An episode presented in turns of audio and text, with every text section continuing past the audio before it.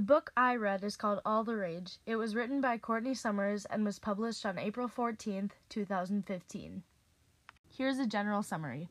The sheriff's son, Kellan Turner, is not the golden boy everyone thinks he is, and Romy Grey knows that for a fact. Because no one wants to believe a girl from the wrong side of town, the truth about him has cost her everything friends, family, and her community. After she's been branded a liar and bullied relentlessly by a group of kids she used to hang out with, Romy's only refuge is the diner where she works outside of town. No one knows her name or her past there. She can finally be anonymous.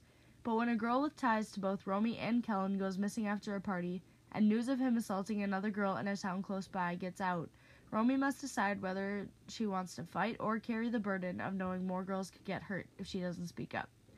Nobody believed her the first time, and they certainly won't now, but the cost of her silence might be more than she can bear. I personally really like this book.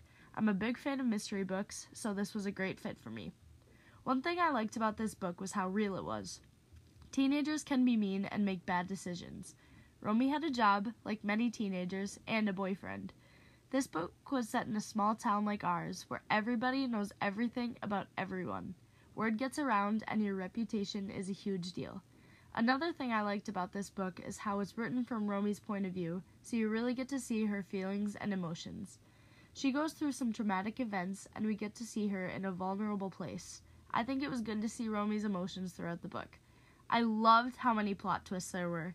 I think that this kept the book interesting and made you want to keep reading. One thing I disliked was how mean Romy's classmates were because I felt really bad for her.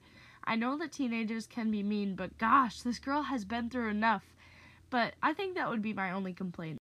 I don't want to get too far into details because I don't want to spoil the book for anyone, but Romy was at the party that the girl went missing from, and she didn't have the best reputation because of various things like her father and some relation she had with the sheriff's son but people thought that she was a liar and they thought that she had something to do with the girl going missing. This book made me sad for a good part of it just because of the storyline. Romy had been through so much, and I know how flustered I can get when things pile up. But in the end, I was happy with how things resolved. I would give this book a 4 because I think it's a great book to read and everyone should try it, but it may not be for everyone. Thanks for listening.